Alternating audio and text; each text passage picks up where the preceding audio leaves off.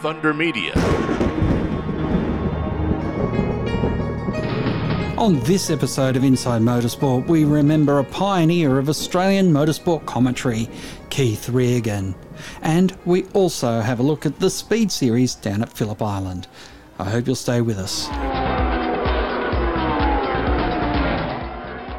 Welcome to Inside Motorsport. Tony Whitlock and Craig Revell. And it's time to look back at Phillip Island and a wonderful series down there of the new Speed Series. But before we do that, we really like to pay our, our respect to a man who died yesterday, um, Keith Regan, who I have been in constant contact for probably the last eight years or more. Um, and Keith was a, a, wonderful, wonderful man. He was 94 when he died. He uh, was one of the sharpest minds I've known, and even for his age, he had not dimmed at all. He was just as sharp and just as quick witted as he was, I imagine, when he was in his 50s and 40s and maybe even earlier. Um, it was a sad that he's died, but I know that he went to a far, far better place. I uh, first met him through Will Hagon, who will give his tribute and memories of a man he knew far longer than I did. And one of the interesting things, Craig, is that uh, Will was mentored by Keith Regan. He started doing commentary at Bathurst in 1956. He'd already been around the ARDC for a number of years. He'd been a, a, a entertainer and drummer. He'd travelled overseas. He was at Le Mans in the year of the great crash there when uh, so many people died in an enormous uh, Mercedes-Benz uh, tragedy. But uh, Keith, through it all, loved motorsport. And as recently as uh, two weeks ago, I was ringing him and telling him what was on. And one of the great things about Keith was that he, even though uh, uh, he didn't know all the players always, he had a firm understanding as to what motor racing was about. And he would look at a scene and a scenario where two drivers were dueling, and he could give you a very uh, quick a summary of what had transpired. You know, the Kostecki, Shane Van Gisbergen incident in Perth he would always have an opinion on those sort of things. And it's quite sad that he's died, but I'm uh, certain in my mind that he's gone to a better place than where he was. I uh, I love ringing him on a daily basis. One of the things that I enjoyed in life was telling him about cricket. He loved women's cricket as much as I do, and loved watching motor racing as much as often. And uh, quite sad he's died, but uh, um, it all happens to us again eventually But let's talk about Phillip Island. You saw some of it, Craig. What I did see, Tony, was a remarkable conclusion to the Trans Am race. Uh, if Trans Am isn't the most entertaining circuit racing category in the country at this point in time, then gee, it must be a good racing series that I'm missing. Indeed, indeed, Craig. Um, one of the most fantastic things was that a young man who actually won the weekend, won two of the three races, and was second in one of the other races. Um, Nash Morris turned 20 on Sunday, and he is an absolute delight. I've known him probably since he was about three or four years old, and he is quite magically grown into be a wonderful racer. He certainly doesn't biff and barge. He uh, knows how to race closely, and he's got some of the some of the very best, as we we knew that Nathan Herne was when he went off to America to race Trans Am. Uh, Nash showed himself up against the Owen Kellys, um, James Moffats, um, Brett Holsworth, a, a, bunch of guys, Ben Grice, a bunch of guys, some of whom have very famous surnames, interestingly, um, as does Nash as well. His father, of course, uh, a man who's won six, 12, and 1,000k races at Bathurst and is one of the uh, amazing characters of motorsport, and Nash certainly follows in that trend. And also, he's also very, very upset when you don't mention that he also won the 500 kilometre race at Bathurst.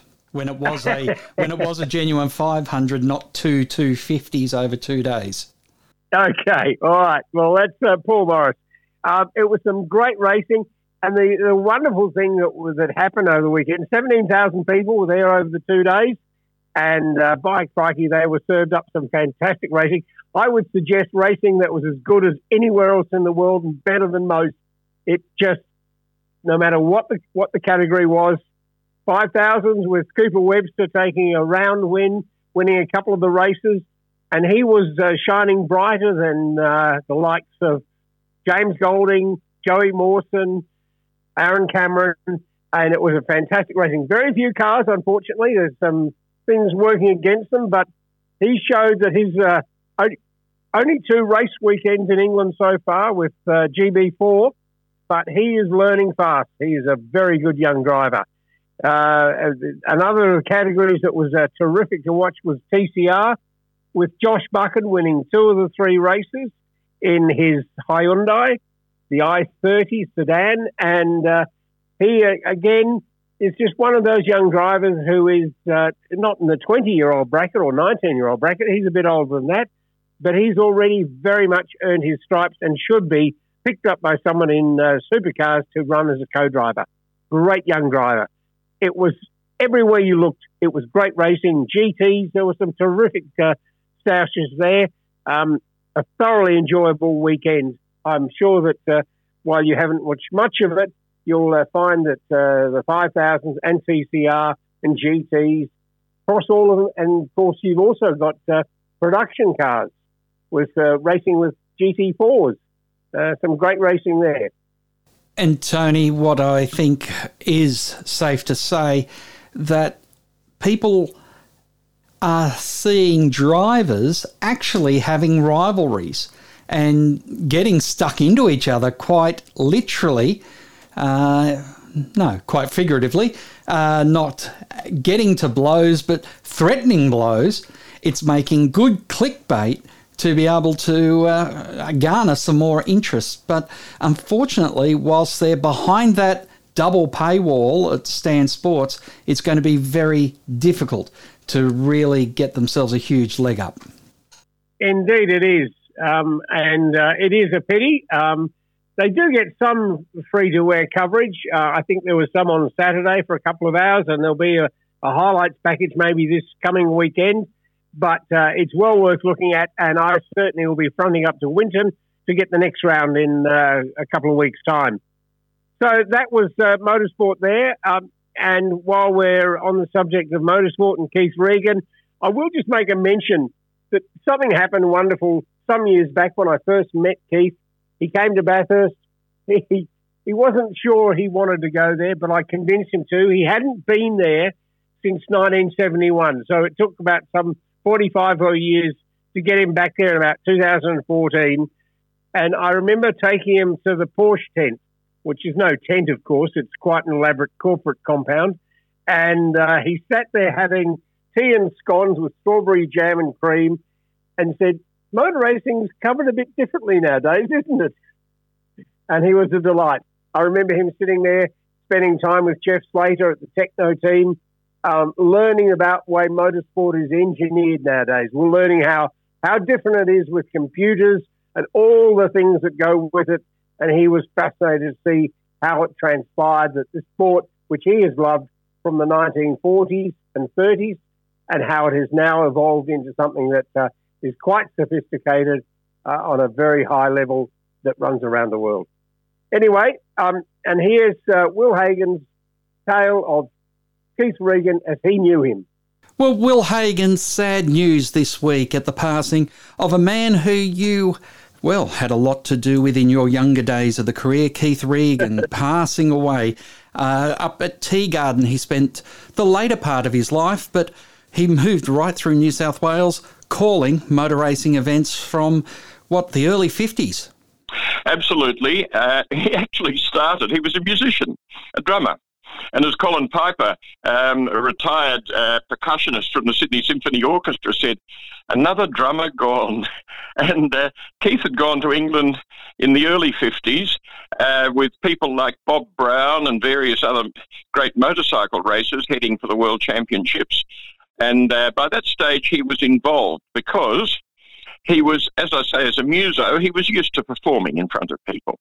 And he's watching the 12, uh, the 24 hour race, Australia's first ever 24 hour motor race was a, uh, for cars, one of three 24 hour races they had at Mount Druitt. Two were for motorbikes.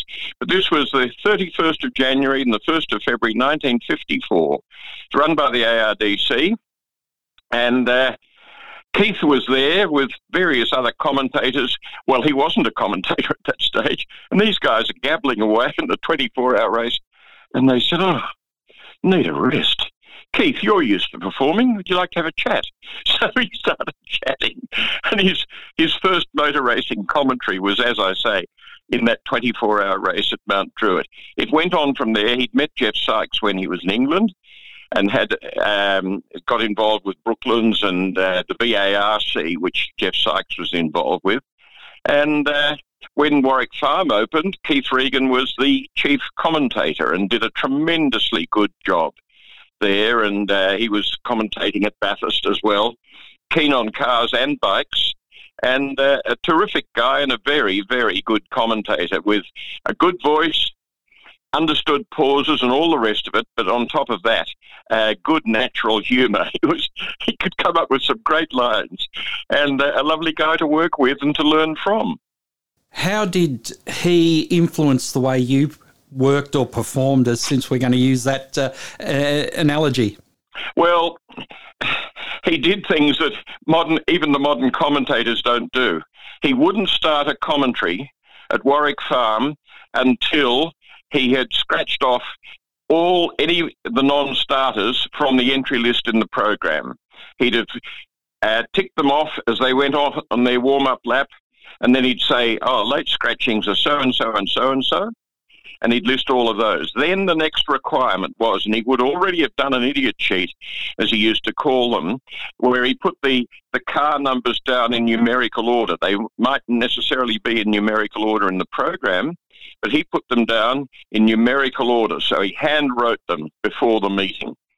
And then, uh, again, before the race started, he insisted that he had beside him a lap scorer because if somebody went off on lap seven and they were in third place, he wanted to know what grid position they started from, where they were on lap one, uh, whether they'd gone backwards or forwards or whatever, so he could tell the story. He was just so thorough and so detailed about giving the crowd, whom he respected because he knew they'd got off their tails, they'd come to the meeting, they'd paid money to get in, and all the rest of it, and that they should be looked after and given as much information as possible. And as I say, there are modern commentators that still don't do what Keith Regan used to do.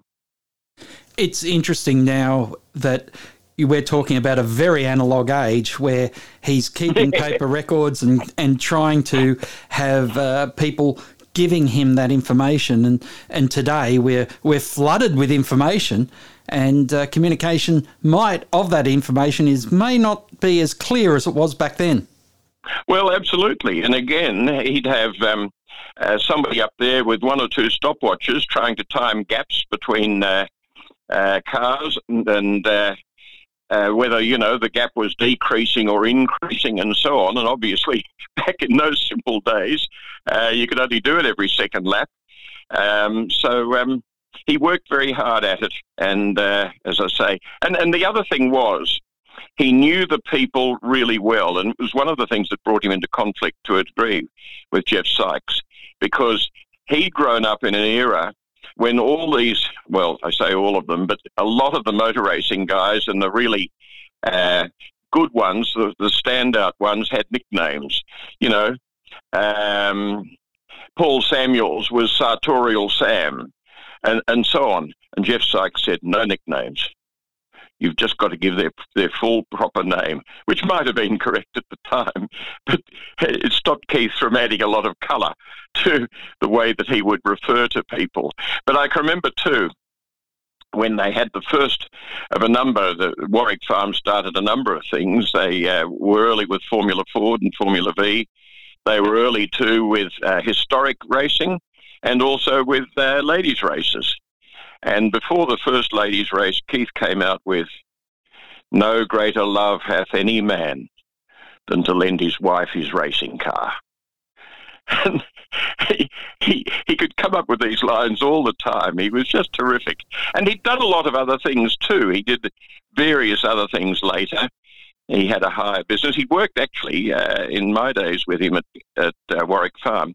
He was a car salesman at Harden and Johnston in Flinders Street in Sydney, uh, selling Chryslers. But um, uh, later times, he uh, had a boat and, and, bicycle rental business on Lake Macquarie, and he drove around uh, in a Rolls Royce for about 12 years. A second hand one, not a particularly valuable one, but he really loved it and he did a lot of travelling in cars. He lo- loved uh, getting around to various places, and even in his in quite recent times, Tea Gardens, he had a little bongo van motorhome, and he used to go off to to areas that he really liked, and just sort of be there and look at nature and look at the way the land was, and so on. And uh, and, and, here's the other thing, uh, Craig.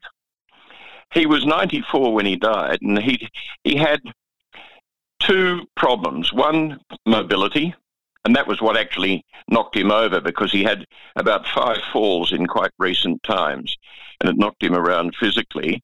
Um, and he had no teeth. He hadn't looked after his his teeth and got false teeth or whatever. So he had difficulty eating anything that wasn't nice and, and soft and easy. But cop this 94, no hearing aids, no glasses, and the same memory, um, ability to speak, uh, and to crack jokes and things and to know what was going on in the world. His brain was as good at 94 as it had been at 34. He was, he was an amazing guy. I know you had kept in touch with him all that time, but did he do a lot of work around outside of New South Wales in the commentary in the commentary booths? Not a great deal. Um, he'd done he, he'd done stuff at, I'm trying to think now, the PN circuit, and the ABC actually uh, was getting him to um, uh, to commentate, and he had dreadful trouble between um, a recording, a recorder that they had, and various other things. But the other thing was that he um, reckoned that the commentator, that the camera people should follow the commentator. And that's not the case. The commentator's got to follow the camera people and talk about the picture that's served up to him. Uh, so he was wrong in that regard, and so he never really transferred to television commentary, despite, as I say, because of his reputation, um, the ABC showing some interest in him in early motor racing times. But no, he didn't. Uh, he didn't do Sandown. He didn't do Oran Park. He did Warwick Farm and he did Bathurst and he'd done Mount Druitt before that and he did hill climbs Silverdale and uh, various other New South Wales circuits. But no, he didn't branch out into other areas. They tended to have the guys that they particularly liked. I, I, suspect, now that you ask the question, and as I think about it, I suspect he might have ranged up to Queensland to things like low places like Lowood for the Australian Grand Prix and things like that, and possibly even to Longford. But um, I don't think he ever did much in Melbourne. Um, Longford, of course, being down in Tasmania. And Will, I mentioned commentary boxes, but in those days, it was less a box than a platform, wasn't it? well, at Warwick Farm, it was quite terrific. After climbing hundreds and hundreds of steps, you got to the roof of the members' grandstand and you had this vast view. And of course, you had then a second commentator down at Creek Corner who, back in those, in the early days, was Bruce Redhouse. But there were some Sundays when he couldn't commentate. He had a, a musical engagement. And uh, in fact, I did a one meeting down there at Creek Corner. Uh, and then Graham Howard became a, a constant guy down there. Um, but uh, yeah, Keith Keith's comment about uh, commentary positions. He said the only reason that this commentary box is still standing is that the white ants are all holding hands. Just wrapping up now, and it's been a pleasure to catch up with you again. So, Keith, what's the one thing that you would like people to know and remember of Keith Regan? I suppose his professionalism and knowledge. Um, the passion that he put into his work, which just came out in, in the finished product. He was a good straight guy. Um, he never got up to any, uh, you know, trying to to win contests or whatever. He just uh, got on and did his job as well as he could do it. And uh, right to the very end, I could still listen to the same voice with the same command of English and the same humour uh, as I heard back in the first Warwick Farm meetings in, the, in 1960 61. Will, thank you very much for your time here on Inside Motorsport today. And thank you for your interest. Thanks, Craig. Coming up over the next couple of days, we have some great interviews looking back at Phillip Island with TA2, TCR, and across the Speed series, we find out more from Motorsport Australia and their plans, along with a interesting chat with Renee Gracie. So keep tuning in to sportradio.com.au for more of the Phillip Island Speed Series actions. Until then, keep smiling and bye for now. Inside Motorsport is produced by Thunder Media for the Community Radio Network.